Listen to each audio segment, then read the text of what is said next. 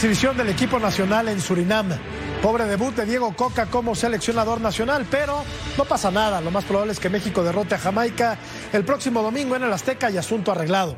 Pero más allá del resultado están las formas. México está muy lejos de encontrar un estilo, pero no de ahora, sino desde hace un montón de años. Cada técnico que llega tiene una idea diferente y un dibujo táctico diametralmente opuesto al de su predecesor, y los resultados saltan a la vista.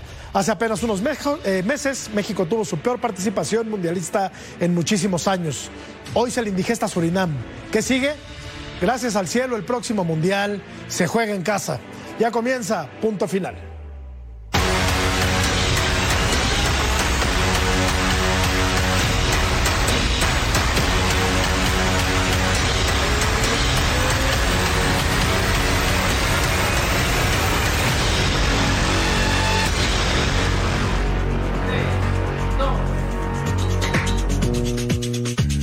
Tal amigos? ¿Cómo están? Muy buenas noches. Bienvenidos a Punto Final. Los saludamos con mucho gusto después de haber eh, visto el debut de Diego Coca como seleccionador nacional ante Surinam.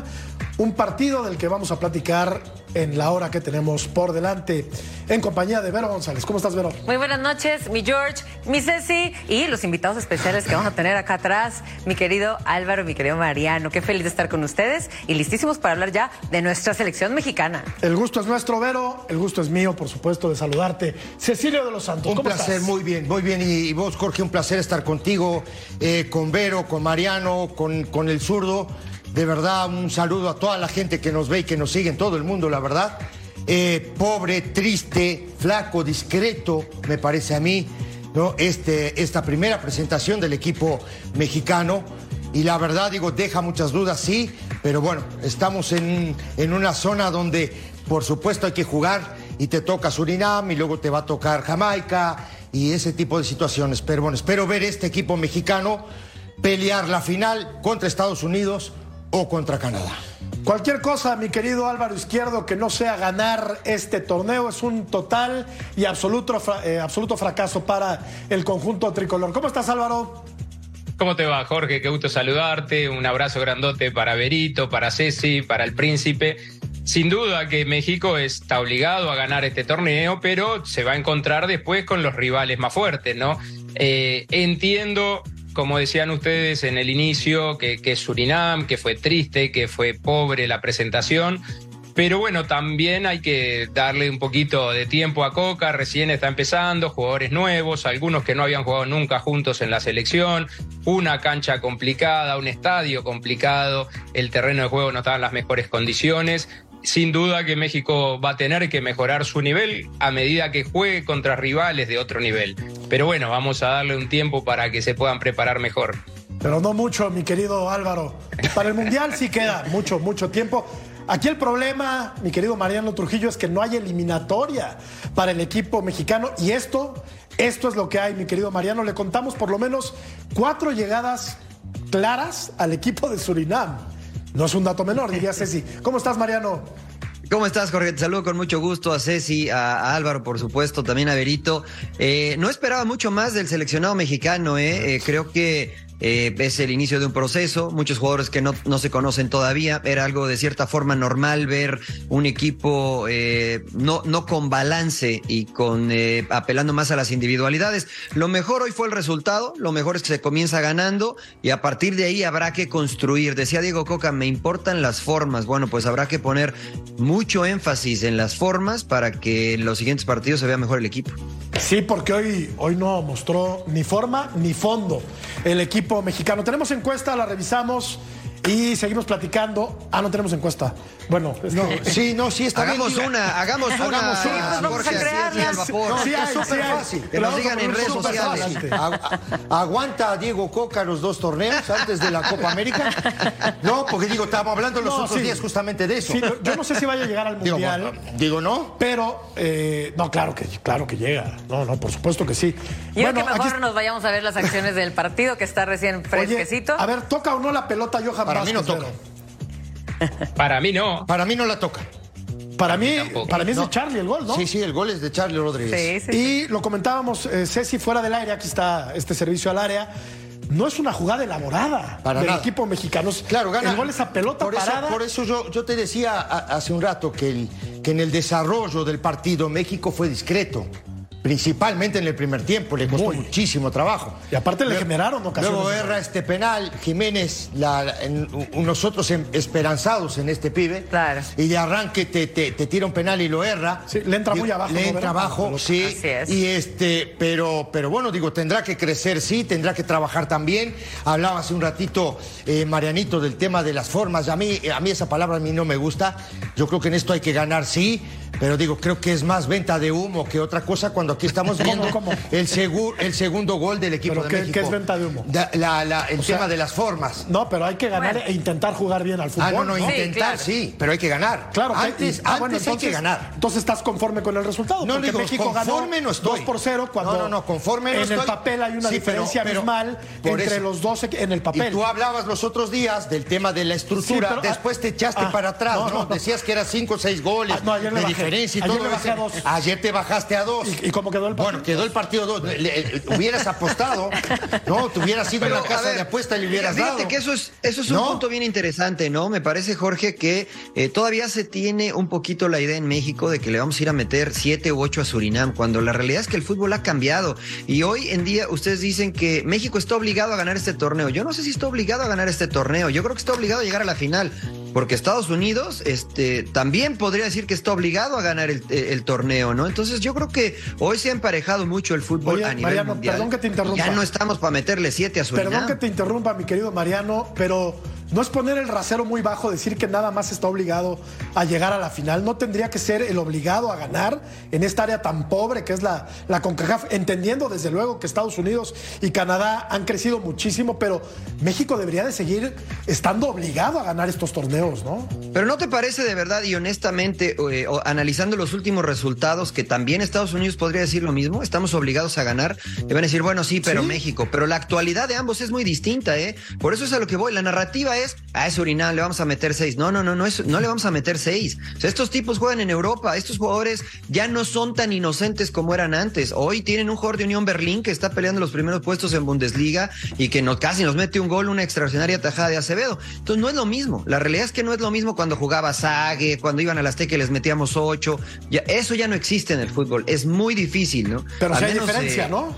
No. eh, La hay, Lo- me- lo y me que parece pasa- que es un 2 a 0, ¿no? Esa es la diferencia. ¿De verdad? Justamente con, con estos equipos, que hay mucha diferencia, a, a veces se te complica de más. Por eso hay que, que pensar en el México jugando contra Estados Unidos o contra Canadá, porque hoy le pasó a Argentina también. Estaba jugando contra Sí. una selección C de Panamá, Claro. que no era ni la B, y se le complicó muchísimo contra la mucho trabajo. sub-20 de los panameños. Y estamos hablando del campeón del mundo con todos los titulares. Arrancaron jugando los 11 que jugaron en, Lu- en Lusail el 18 de diciembre. Entonces, yo entiendo lo que tú dices, eh, Jorge, que, que con la diferencia lo tienes que plasmar en el resultado. Pero hay veces que se complica. A Argentina también se le complicó. Incluso eh, dominó totalmente el partido, pero incluso los dos goles que hizo vinieron de dos tiros libres que no fueron, que no eran tiros libres, pero había que hacer toda la fiesta para que Argentina, que la fiesta fuera completa. cierto, Pero Alvarito, justo, ¿eh? Y esa es la distancia entre Argentina y Panamá. Mariano decía que la distancia entre México y Surinam son dos goles. La, di- la di- la diferencia entre Panamá y Argentina son dos goles. Dos goles. Pues. No. Ah, No. no sé, yo. No, y menos justo- contra la sub-20 de Panamá. Pero bueno, Alvarito, Es- justo todo lo que estás diciendo, buenísimo. Vamos a estar hablando de Sí, la sí. selección argentina en, en unos momentos más. Pero yo quiero agregar a lo que también estaba diciendo Mariano. Justo ayer enfocábamos la palabra presión, ¿sí o no, George? Eh, como el director Diego Coca ha recibido una selección mexicana como en, en un momento muy tempranero, digámoslo así. En muy poco tiempo se le entregan. Y difícil por lo que acaba de pasar con. México. en el Claro, claro. Traías Eh, eh. ya a un país, a una afición y a todo mundo encima tuyo. Y tú apenas recibías a la selección mexicana y ya con partidos próximamente. Entonces, hoy, lógicamente, se esperaba, eh, bueno, pues que aparte de que todos tuviéramos los ojos encima de, de Santi, porque fe- por fin lo traían a jugar a la selección mexicana, Justamente. Diego Coca, cómo iba a alinear, eh, cómo iba a jugar, en fin. Eh, sí fue un partido donde yo tampoco le, le aplaudo ahorita. Eh, es el inicio, démosle tiempo. Yo sé que no tiene mucho tiempo, pero al final eh, hay, que, hay que ver ahora contra Jamaica. Yo ya tengo un, un poco de nervios, pero sí, ¿eh? No, no, no. Nos queríamos. No te pongas nervioso. No, no, no. no. Yo creo que esa palabra que dijo Berito es la clave, la presión. Para mí presión hoy tenían Acevedo y Santi Jiménez. Sí. Acevedo porque todos dicen que es el sucesor de Ochoa y tiene que jugar ya, o la mayoría dicen, no, no está bien que diga todo, pero muchos dicen que tiene que jugar ya, que el ciclo de Ochoa se habría cumplido. Algo en lo que yo todavía no me parece. Pero Acevedo hizo un gran partido. Por el lado de Santi Jiménez no fue así. No por el penal, ¿eh? porque el penal lo puede fallar cualquiera. Le entró mal técnicamente, le entró abajo, se le fue alta. Pero no tuvo un partido como para que todos dijeran, vieron que el Tata Martino Claro. se equivocó en no llevarlo al Mundial. Claro. Entonces creo que la presión estaba sobre esos dos. Acevedo le hizo bien, Santi quedó en el debe, pero por supuesto que tiene crédito abierto porque está demostrando en Europa que anda muy bien. Y la, una de las cosas que, que- que- que me parece a mí importante es, primero, eh, nosotros nos acostumbró Diego Coca a jugar con cinco defensores, con, con tres volantes y dos delanteros, por ejemplo, ¿no?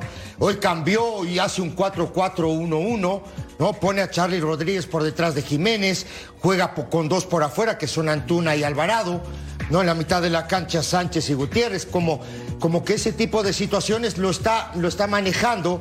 Y aquí vamos a ver la alineación de México hoy, aquí, aquí está, ¿no? Con Álvarez por derecha, con, con, con Reyes Vázquez y Arteaga, luego entra Araujo, el jugador de Claudia, por cierto, ¿no? El, el- el- el- No, no. el- el muchacho este que, que juega en el Barcelona. Pero digo, como que es- estoy seguro que va a ir buscándole la forma, pero va a terminar jugando con cinco defensores, tres ¿Tú crees, volantes y sí? dos delanteros. Yo, yo ¿Cómo creo crees? que sí, yo creo que sí, Mariano. Porque con, con- con Tigres tampoco jugó con línea de cinco todos los partidos. No todos, pero va a ir Ah, buscando. o sea- ¿Estás de acuerdo conmigo que va a ir buscando No, la, no lo- la no lo manera, sé. ¿no? El- Que fueron tres nada ¿no? más, ¿no? Con lo O que sí yo- yo lo sé dos arriba, eso sí Me es parece seguro. que. Me- o sea, se le criticaba y a priori muchos, yo no, porque a priori dijeron muchos, va a jugar como el Atlas, todos atrás y la va a tirar larga. Pues no, hoy vimos que no, que no jugó así como el Atlas, ¿no?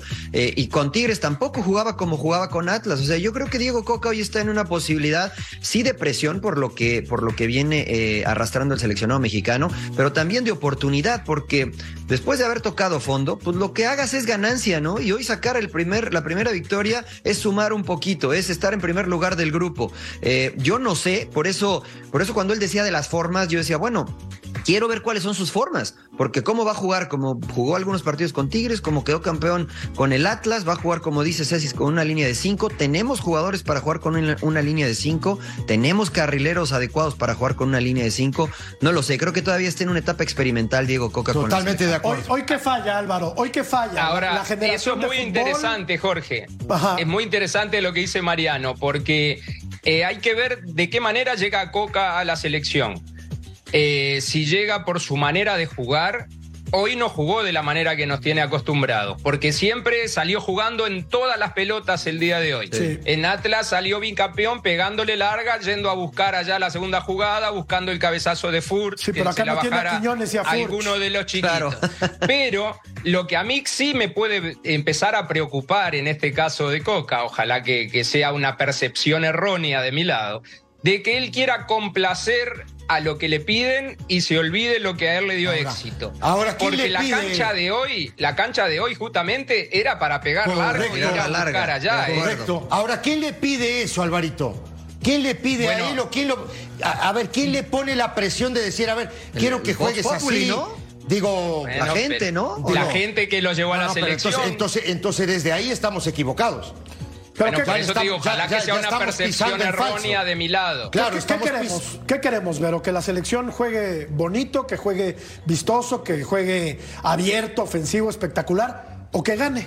Yo, ¿Qué queremos? Yo, yo, bueno, lo que queremos, creo yo, O las dos. Bueno, las dos, pero lo que, lo que yo creo, en mi opinión, para empezar, que Coca comete un error desde el momento en que convoca 34 jugadores para dos partidos y crear un equipo A y B. Así lo veo yo. ¿Por qué? Porque no todos los que queremos o creemos que pueden haber jugado hoy, que son mejores que algunos que jugaron, están ahorita concentrados en la Ciudad de México, ¿correcto? Entonces, desde ahí, como director técnico, ¿tú no crees que por primer partido quieras tu carta de presentación sea la mejor y empezando mejor con tu equipo, el que tú formas diciendo, este para mí es la mejor alineación. Hay, futbolistas que jugaron hoy que estuvieron en la Copa del Mundo. Sí, por eso te digo, hay algunos que sí, otros que no, otros que están eh, concentrados en el carro. Entonces, el partido contra Jamaica. Sí, no, claro, pero, por, qué hacer dos equipos? Porque no hoy te avientas con tu equipo y de ahí te vas, ah, mira, necesito este, ah, mira, necesito corregir este, mira, este no, ¿me entiendes? ¿Por qué no te vas con tu primera carta de presentación con tu equipo ideal? Porque es lo que es lo que estaba comentando yo hace un ratito, Vero, y es el tema de que el tipo le está buscando,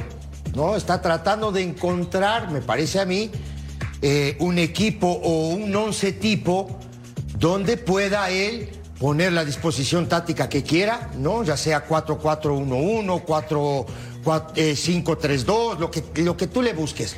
Pero me parece que de aquí hasta llegar a los partidos finales va a ser un experimento, como decía este, Mariano hace un rato, ¿no? De irle buscando a ver cuál será la mejor manera de poder llegar a los partidos finales.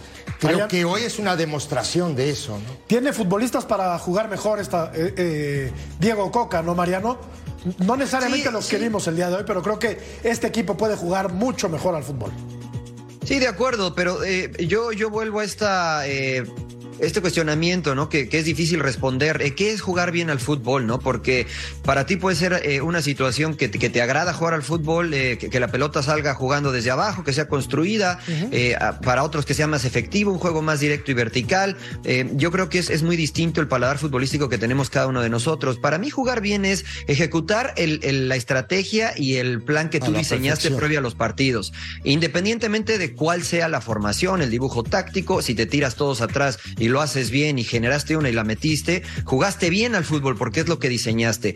Eh, a mí me parece que de acuerdo a las características del futbolista mexicano, hoy vi cierto, ciertos pincelazos de lo que podía ser, podría ser este equipo con Diego Coca ante la pérdida, ir y presionar porque tiene jugadores ligeritos, intentar penetrar por las bandas. Me parece que faltó un poquito más de asociación entre Santi y Charlie, que era el que estaba más cercano, pero eso se adquiere con el paso del tiempo y con el conocimiento de, de los jugadores dentro del terreno de juego. Vi ciertos esbozos de lo que podría llegar a ser. Ahora, no estoy en contra de que en algún partido haga dos líneas de cuatro, ponga dos adelante y la tiremos larga. ¿eh? No tengo ningún problema con eso. Eh. Esa situación de ser lírico, bueno, Brasil, que es el que mejor jugaba, no quedó campeón del mundo. No existe jugar bonito ¿Sabes Y, ganar. Solo el City. Ese Brasil del 82 Nada más, claro. me encantó. Es verdad. Debió ser campeón del mundo. pero eso daban una cátedra de no, bueno, no La mejor selección que yo vi en mi vida. Igualmente, estamos iguales, ¿eh? Oye, ahora, jugar bien, jugar bien puede ser colgar el cero y hacer un gol más que tu rival. Totalmente de acuerdo. ¿También? Para, para algunos. Y las formas. A mí me gustan las formas, pero. Pero las formas que hay tú maneras dices, de entender el fútbol. Pero las formas que tú dices, Jorge, que está bien, digo. Eh, eh, a, mí me gusta que saquen la pelota limpia desde el fondo, que lleguen con la, con la pelota bien Sí, pero ese, ese, término, ese término de forma que tú comentas y que comenta mucha gente, digo, se tiene que ver reflejado en el marcador, Jorge. El fondo. Te puedes jugar. El fondo del asunto es ganar. El fondo es ganar. Claro. ¿Estás de acuerdo? forma y fondo. Entonces, claro, entonces uno se enamora del Brasil del 82, se enamora de un montón de equipos que juegan muy, que jugaron o que juegan muy bien al fútbol, pero no ganan. Entonces, eso también a México como que lo ha confundido durante muchísimos años un estilo de juego. Sí, ¿cuántas veces México ha demostrado en, altas competencias un estilo de juego claro? Con la Volpe, con, tu con, con, tu, con tu ídolo. Con Miguel Mejía Barón también, ¿eh? Con Miguel Mejía Barón. La selección del 93, 94 en Copa América tenía muy clarito cómo jugar al fútbol. Y la de la Puente, la de la Puente en el 98 también, ¿eh? También. Clarito, pero tenía jugadores de muchísima calidad. Y las formas eran distintas, eso. Ah, no, claro. porque, porque era tirarse la larga Peláez, bajar la segunda pelota y entonces ahí ganarla y a partir de ahí atacar. Ah, dos, dos, tres selecciones La semana pasada, eh, Jorge, hubo un programa de, de, de deportes en Argentina que justamente el invitado era Ricardo Lavolpe y lo recontramataron porque él decía de que había que ganar imponiendo su sistema de juego, que esa era la única verdad del fútbol. Y los argentinos, actual campeón del mundo, aparte, Ah, bueno, ahora inventaron le el fútbol. decían, Ah, sí. no, no, no lo Por los inventaron. próximos cuatro pero años ellos ellos lo le inventaron. decían, viste que ya lo estás defendiendo a la golpe y no me dejas terminar lo que te estoy diciendo. Ahí hay dos grandes defensores Volpe también es de la argentino. golpe. Bien, Mariano, bien. Mariano y Jorgito, los La dos. Volpe también es argentino. Bueno, no, es más mexicano en cuanto a fútbol. Pero los argentinos le decían Pero allá no lo quieren de tanto, que lo ¿eh? más importante son los jugadores. Que con los jugadores sacarle el mayor provecho posible a los jugadores que tenés y de ahí hacer la táctica. Ahora. Y la Volpe les decía que no, que la táctica la ponía él y que los jugadores tenían que No, jugar bueno. sobre esa Pero táctica. también Entonces, aseguraba, eh, Álvaro, toda su vida ha asegurado la golpe que el técnico es nada más el 20 o 25%, ¿eh? Sí, el para 80% mí también, son ¿eh? los futbolistas. No, no, para mí también, no, para ¿no? mí también. Para todos. Para pero- mí la pero ¿qué tan cerca? del fútbol son los técnicos, son los Pero qué tan jugadores. cerca perdón. se puede estar del 80% cuando los futbolistas no tienen la capacidad de acercarse a ese 80%. O sea, y yo, yo respeto mucho a Ricardo porque es uno de los técnicos que más le aprendí, me llevó a selección nacional y me abrió los ojos en cuanto a lo eh, pero la realidad es que lo que él sabe eh, es, es muy, es mucho de acuerdo a lo que él ha ganado en su carrera. Eh, y me parece que es por, por lo que justo dice Álvaro, ¿no? A veces No no, lo ha tenía el material humano. Claro, Claro. no tenía el material humano para jugar lo que él quería jugar. Entonces A mí me que parece cambiar. extraordinario. Pues claro, claro, ¿no? Sí. Creo que. Mira, yo una vez le preguntó al biguetón del bosque y me dijo: el entrenador inteligente se adapta a lo que tiene y de a poco va cambiando a lo que él quiere. Claro. Entonces, y, y mira, Vicente del Bosque lo que ha ganado, ¿no? Claro. Vamos a ver la encuesta. El desempeño de México en Surinam, ¿te pareció bueno, regular o malo? Vamos a la pausa, regresamos para seguir platicando del tri y el debut de Diego Coca como seleccionador nacional. Volvemos.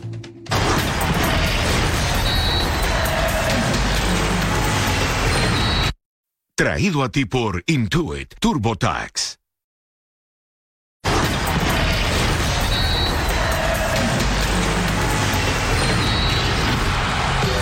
El desempeño de México en Surinam fue malo. Bueno, eso dice la gente. ¿eh? Uf. Y aparte, La gente sabe. 85%. Yo también considero que fue malo. No, no quise decir nada antes de ir a la pausa para no inferir en la, en la respuesta de nuestros televidentes, pero sí. Claro, no, estábamos contando los días, la verdad, No para jugó ver. bien México. No jugó nada bien, correcto. Y para ver que Diego Coca hiciera algo bonito, que nos diera una señal de lo que nos iba a, a llevar con la selección mexicana. Pero no fue así. Bueno, vamos a revisar estadísticas del partido de hoy. Lo gana México 2 por 0, normal, normal. Eh, tuvo más posesión de pelota, el 59%, 10 disparos al arco. Fíjate, yo pensé que, que había disparado más veces al arco Surinam. Pases completos, 329 de México, 235 de Surinam. México recuperó la pelota en siete ocasiones. eh, perdón, Surinam, 6 México. México vio dos cartones amarillos y el equipo de Surinam uno. Así es que si nos eh, guiamos por estas estadísticas, el partido estuvo parejo.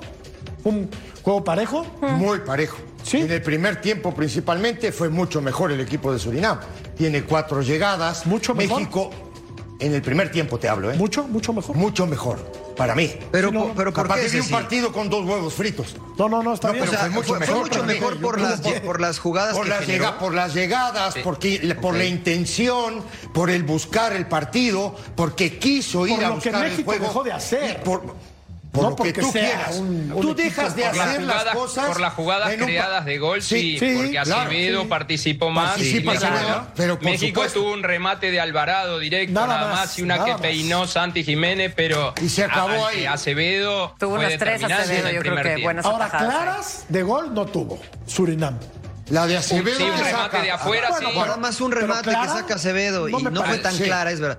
O sea, Y- a mí me gusta, a mí me gusta decir foto, ¿no, Mariano? aproximaciones, Jorge. Sí, de acuerdo contigo, ¿no? De Sí. acuerdo contigo. Pero mira, Esta. qué interesante lo que dice Ceci, ¿no? Porque, y lo que dices tú, a mí me pareció que, dices tú, Jorge, que, que tiró más a gol Surinam, y Ceci dice que fue mejor que México eh, por tiempo, las eh. llegadas que generó. Sí, el primer tiempo, por las llegadas que generó. Y yo creo que eso es un resultado del desarrollo del juego, Claro. porque México era el que intentaba jugar, Surinam aguantaba bien y utilizaba la velocidad y los espacios que dejaba México por lo que intentaba proponer México en el el juego, que era salir. A mí me parece que, que era una situación normal y que incluso eh, pre- eh, previó el equipo mexicano, ¿no? Eh, ibas a conceder, ibas a regalar espacios que seguramente te iban a, a atacar. Eh, yo por eso digo que vi un, un partido normal, ¿no? Porque si hoy México se tira atrás, a lo mejor no le hubieran generado cuatro, ¿no? Pero Sí, estaríamos criticando que México se, se tiró Claro. atrás. Claro, Claro. porque es el obligado. ¿no? Ahora, ¿tú estás de acuerdo? Obviamente. ¿Tú estás de acuerdo? Si vimos el mismo partido, porque sí lo vimos junto acá, digo que el, equipo de Surinam, de Surinam en el primer tiempo fue el que más quiso, el que intentó, Sí. el que buscó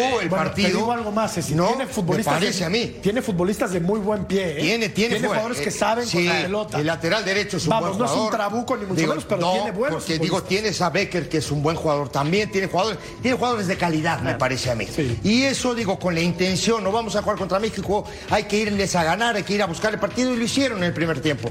Ya en el segundo tiempo, México se encuentra con un gol, no baja las revoluciones del partido, ¿no? Y los lleva el trámite del juego, los lleva tranquilo hasta el final, ¿no? Es La Sí, verdad. eh, tuvieron, por cierto, el empate. Tuvieron una muy Tuvieron clara, claro, y aparte también, quítenle, por decirlo así, el autogolazo de Surinam a México también, ¿no? Bueno, Al sí, final fue un gol de un- México. es- Definió como los grandes, ¿no? El defensor Sí, de, de- correcto. de Surinam. Y sí, sí, bueno, tuvo, tuvo la ocasión eh, Álvaro de empatar el partido Surinam, pero no lo hizo y creo que, pues eh, yéndonos al resultado final, no hay ningún, ninguna sorpresa, ¿no? México Bueno, tenía que no ganar lo- este partido, pues. No lo hizo por la buena actuación de Acevedo y no lo hizo por la mala definición de los de Surinam, porque Correcto. incluso al minuto 5 hay una jugada que termina en fuera de juego, Sí. pero erraba un gol Sí. adentro del área Sí. chica, el de Surinam, con Acevedo tirado en el primer poste, o sea, Correcto. con el Pero ahí- arco vacío. Ahí también con se el notó arco la inocencia. Álvaro. Se notó la Bueno, inocencia por de los eso- jugadores por de eso mismo, pero- Tiró la línea del por equipo eso- mexicano y los dejaron cinco metros en fuera de juego. Por eso yo no creo en esos números, Jorge, porque 10 a 8 dijiste en los tiros, pero de los 10 que tiró México, ¿cuántos fueron peligrosos?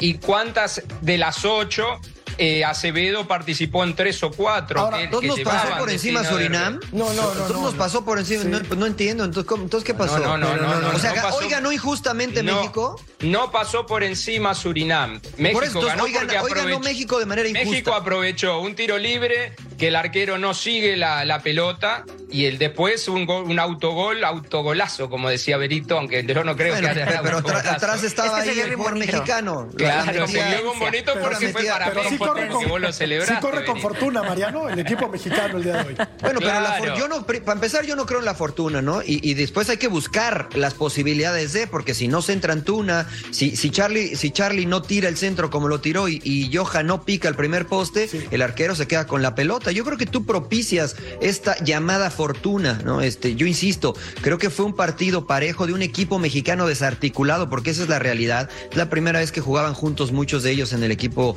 mexicano, pero yo vi esbozos de lo que intentaron a, eh, proponer de cierta forma a Diego Coca en el terreno de juego.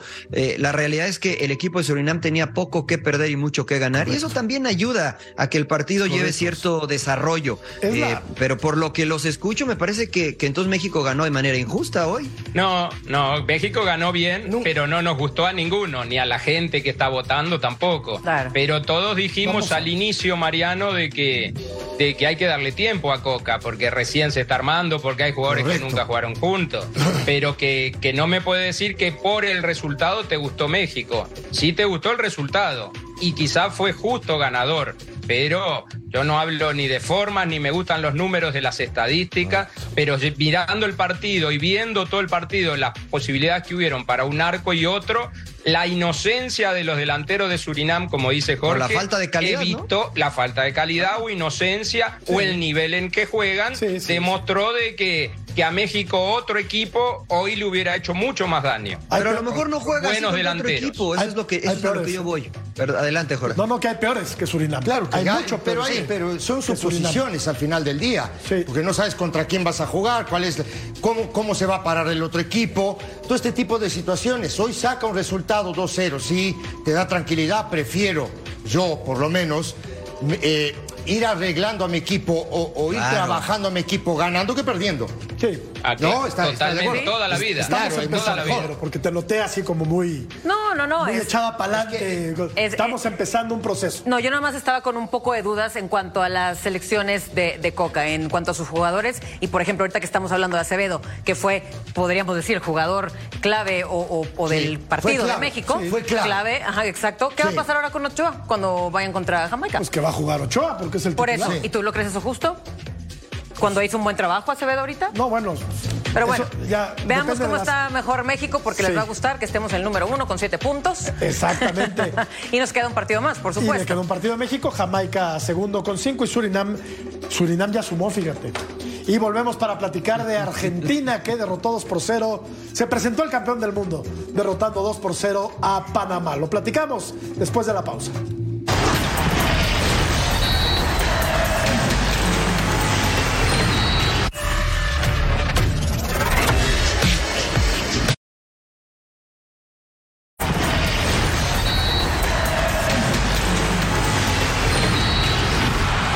Es la selección que presentó el día de hoy el técnico Scaloni. El campeón del mundo jugó con el Dibu Martínez, con eh, Romero y Otamendi en la central, con Molina y Tagliafico en las laterales, Rodrigo de Paul, Fernández y McAllister. McAllister que tuvo un gran buen- mundial, gran buen futbolista, mundial. qué buen volante. Y adelante Messi, Álvarez, que también fue una figura muy destacada en la delantera Y Di María. argentina, y el fideo Ángel Di María, el eterno, el eterno. Juega Di María. co- contra un Panamá dirigido por Jorge Deli Valdés. Esta es la primera jugada, ¿no? Este es el primer tiro libre de Messi. Y va a ser un golazo. Va a ser un golazo, la verdad. No, esto ya es en el esto- segundo esto tiempo. es en el ¿eh? segundo tiempo. Hay un en el primer tiempo Sí, hubo un primer tiro tiempo libre parecido, pero al otro poste. Al otro Idéntica. poste, correcto. Es que estábamos viendo el juego de México, Mariano, pero qué pelota pone en el poste aquí. Este es el gol entonces para. Sí, es, es el 1 por primer 0. gol de Tiago Almada, el jugador de Atlanta Sí. United, ¿no? Y acá el segundo de Lionel Oh, Messi.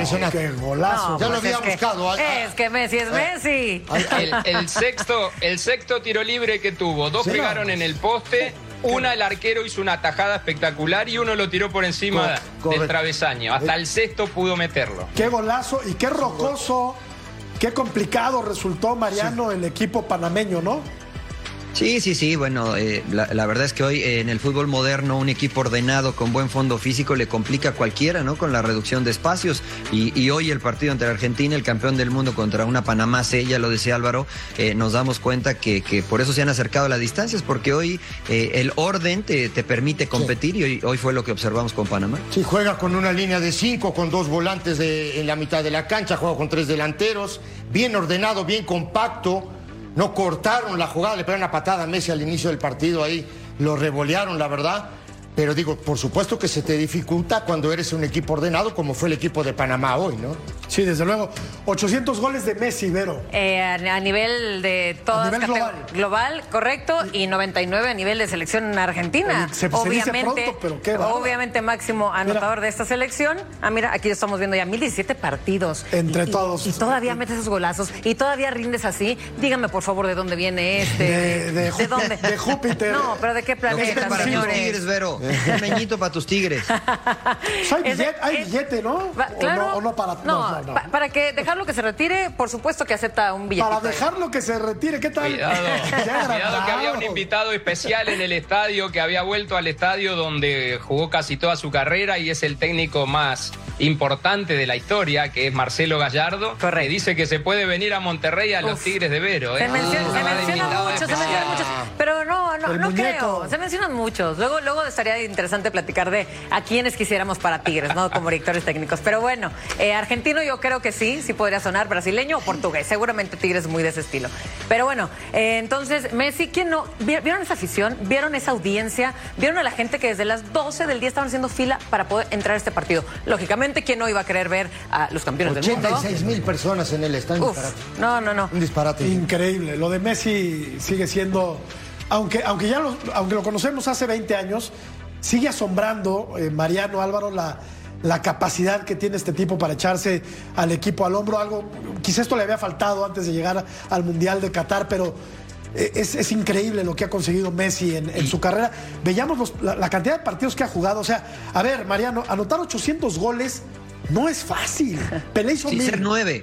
Además, Ah, sin ser un sin delantero natural, ¿no? Correcto. Sí, ahí está porque es un tipo que llega de segunda línea y vemos de nueva cuenta los números de. Lionel Messi. Eh, hablar de Messi creo que nos faltarían adjetivos. Yo lo único que destaco, Jorge, es eh, la longevidad de Lionel Messi, porque puede haber jugadores que tienen uno, dos, tres, cinco torneos buenos. Lionel Messi tiene años, década, una década prácticamente o más, eh, siendo el mejor del mundo, compitiendo con, Cristiano Ronaldo, pero yo creo que Messi es el mejor del mundo eh, y, y mantener eh, este nivel eh, no, no es sencillo, sobre todo que se ha reinventado. No es el mismo Messi del Barcelona, pero sigue dando los mismos resultados o muy similares que los que da en Barcelona, haciendo una reinvención de él mismo como jugador. No es fácil, Álvaro, dominar una época como la dominó de cabo a rabo Lionel Messi. No es fácil. No, absolutamente no es, false, no fácil. Y aparte que es el imán para todos los rivales. Hoy le pegaron muchísimo los jovencitos panameños, pero mucho, ¿eh? Y hoy fue un partido que estuvo bastante errático él en los pases. eh, donde estuvo bien y lo vimos fue en los remates de tiro libre. Un poste en el primer tiempo, un poste en el segundo y el golazo que hace en el segundo. Pero después eh, falló bastante. Eh, lo hablábamos en el primer segmento. Argentina no tuvo un gran partido hoy pero tiene a este monstruo que te, te, toca la pelota y te marca diferencia. El arquero panameño José Guerra hizo un partidazo el día de hoy, pero no se las podía sacar todas a Messi. Una le tenía que meter y al final entró ese tiro libre, pero estar tantos años al primer nivel es de, de, algo extraterrestre. Sí. Y a mí me duele, por ejemplo, el partido pasado de PSG que lo silbaban los franceses. Sí. Jamás puedes silbar a un jugador de esta categoría, claro. con esta jerarquía. Puede tener un mal partido o los del PSG estén enojados porque no clasifica a Champions, pero no le van a echar la culpa a este jugador porque pasarán muchísimos años para que vuelvan a tener un jugador de este nivel el Barcelona, el PSG, la selección argentina y todos nosotros que lo disfrutamos. El planeta para que pase, para que, para que pase esto con un futbolista de esta calidad. Yo leí algo en algún momento, leí algo en algún momento de, de, de Guardiola que decía el futbolista profesional de verdad, ¿no? 24 horas al día tiene que estar pensando en el fútbol. Este muchacho solo piensa en fútbol. Sí. Es la sí. única manera, ¿eh? Para llegar a esto. Sí, claro, por supuesto. Para un fuera de a serie. esto. Uh -huh. Un fuera de serie, un extraterrestre, pero sin duda. Así es. Sin duda alguna, Lío Messi. Vamos a la pausa, regresamos para platicar de Italia, que perdió en el Diego Armando Maradona con Inglaterra. Roberto Mancini sigue siendo el técnico de Italia, aún a pesar de que no fue al Mundial. Correcto. Respetaron un proceso, aún a pesar de eso, hoy pierde Italia contra Inglaterra en el previo, en la clasificación para la Eurocopa. Volvemos.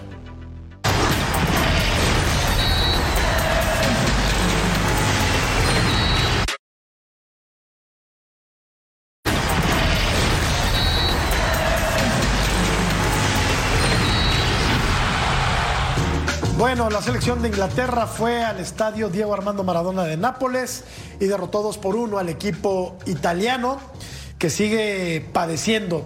Decíamos antes de ir a la pausa que Roberto Mancini eh, seguía siendo el técnico de Italia, aún a pesar de no haber calificado Correcto. al conjunto italiano al Mundial de, de, Qatar. A mí me parece bien que se respeten los, los procesos, ¿no?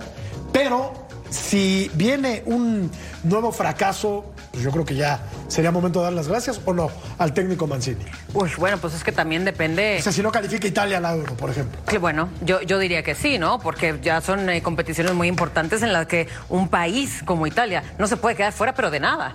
Entonces, cuando ya eh, no entras a un mundial, ya es preocupación. Lleva dos mundiales. Exactamente. Entonces, es, es hora de cambio, señores.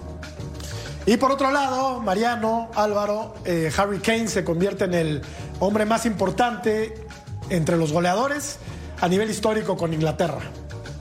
Sí, ah, el penal que marca, el, el, penal que marca lo pone por delante de Wayne, de Wayne Rooney. Así es. Y de Bobby con 54 Charlton. goles. Y de, de Bobby. Charlton, por supuesto. Uh -huh. Sí, de, de, Gary Lineker. Sí, sí, sí. Eh, y de Jimmy Graves. Ahí vemos los, los goles que marcaron los internacionales para Inglaterra. No, creo que Harry Kane es eh, el, eh, el, jugador más referente o el referente precisamente de este conjunto inglés. Lastimosamente para él, eh, en las justas importantes, pues se ha quedado corto en lo individual e Inglaterra en lo grupal. Uh -huh. Pero me parece, hablando de proceso procesos que el de Gareth Southgate al frente de Inglaterra va por buen camino, ¿no? Creo que el equipo inglés, con jugadores jóvenes que finalmente están saliendo en Inglaterra, eh, cada vez se ve más sólido y tiene mayor universo de jugadores para echar mano.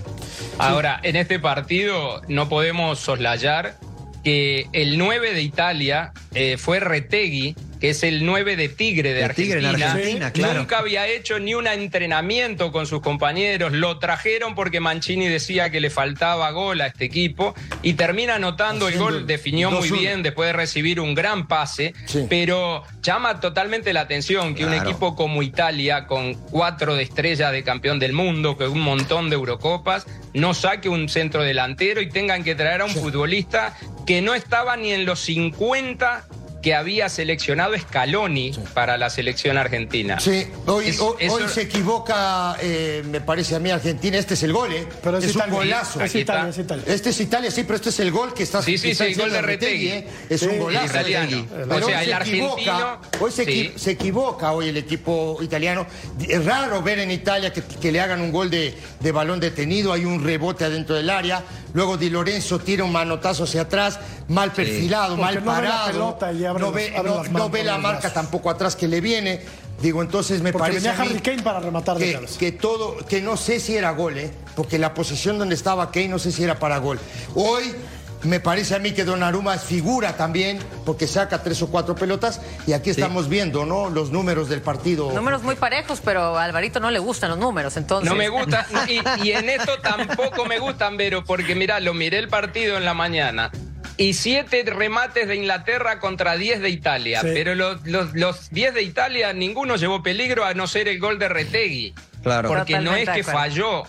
Entonces, tampoco me gusta lo de la, la cantidad de pases, porque me decís, hizo 400 pases, pero 350 fue entre los centrales y los laterales. Claro. Entonces, no me parece que condigan los números realmente de esa estadística con lo que pasó en el terreno de juego. Oye, Álvaro, Pero y- bueno, estuvo el no- 3 a 0. No me hagas mucho Oye, caso, Álvaro. Benito, yo en eso soy muy antiguo. No, no, no, pero si- tienes toda la razón, Alvarito. Y Yo- si Roberto Mancini no, no, no califica a Italia a la Eurocopa, ¿es momento de dar las gracias o lo van a aguantar?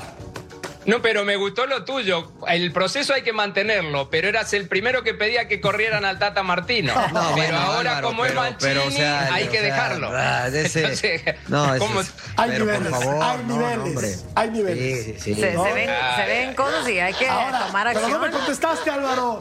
Tienen que echar a Mancini si no, si no Eh, van a bueno, yo realmente una selección como Italia, que dos mundiales Mira. quede afuera, para mí sí, Es que sí eso ha meritado un cambio. Eh, Bueno, ahí está el Quedó grupo C. que- quedaron campeones de la Euro con Mancini, ¿eh? hay que recordar cierto, eso. cierto, Sí, cierto. sí. quedaron campeones, eh, se perdieron el mundial con Mancini, es verdad, De al, acuerdo, al final. Y si quedan fuera de esta euro, me parece que sí es momento como para decir, eh, busquemos otra opción, ¿no? Busquemos a alguien que tal vez nos pueda eh, devolver lo que éramos. Incluso ahí está Antonio Conte, que había sido un candidato previo a que estuviera Mancini. Es verdad que no lo está pasando bien con Tottenham, pero eh, no, no lo sé. Yo creo que ya un mundial y quedarse fuera de una euro No. de manera consecutiva Claro. sería como para decir gracias, allá está la puerta. Pero- Dos Pues- mundiales. Bueno, el primero no le tocó a Mancini, pero ya son No le dos tocó a Mancini, mundiales claro. a los que no va eh, la selección de Italia. Vamos a regresar para platicar de Portugal y de la cuota goleadora impresionante también de Cristiano Ronaldo. Volvemos.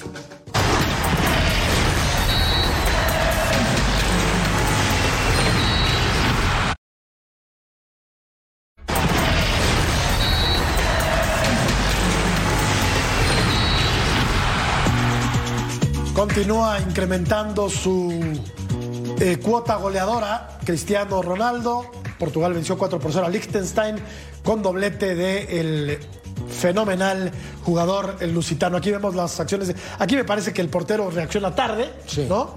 Y de esta manera habría el marcador el conjunto portugués con este remate. Hay un, hay un rebote también, desvío Hay un también. desvío. Quería el gol Cristiano Ronaldo. Sí, o Se- sí. Se Claro. enojó porque no le dieron este gol. No, pues, Eh, eso es muy de Ronaldo. Cancel, hombre. Así es. Hombre. Bueno, lo ganaba entonces con eh, suficiencia y con mucha solvencia el equipo eh, portugués. Y hablando de extraterrestres en el fútbol, ya mencionamos a Messi, pero Cristiano Ronaldo le gana a Messi en cuanto a partidos y en cuanto a goles con su selección.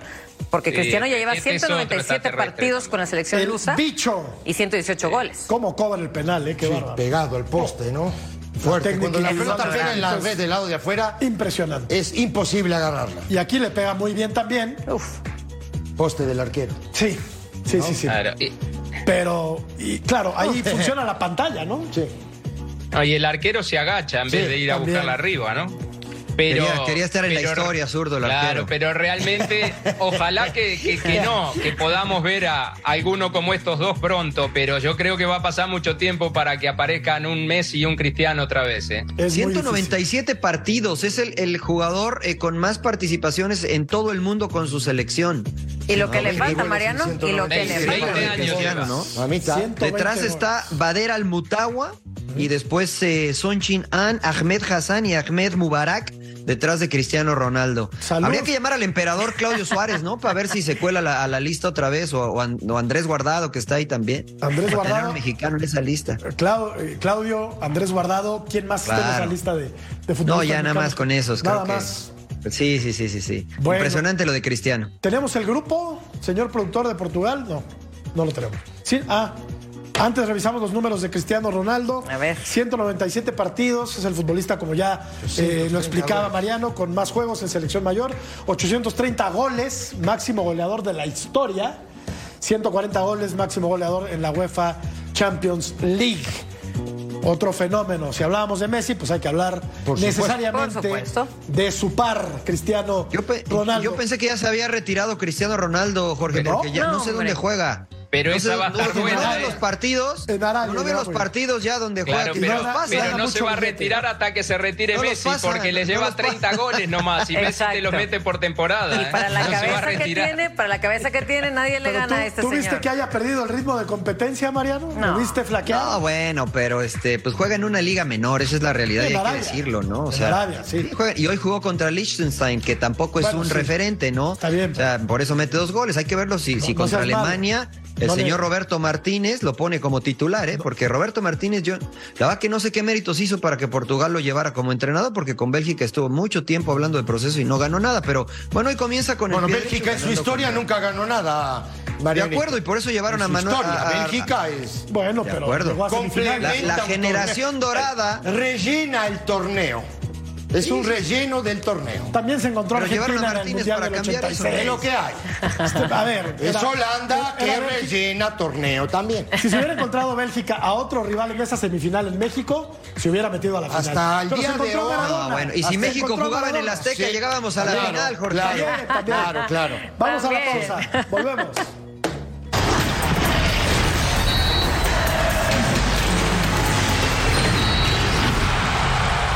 Fox Deportes es presentado por Golden Corral, el único para todos.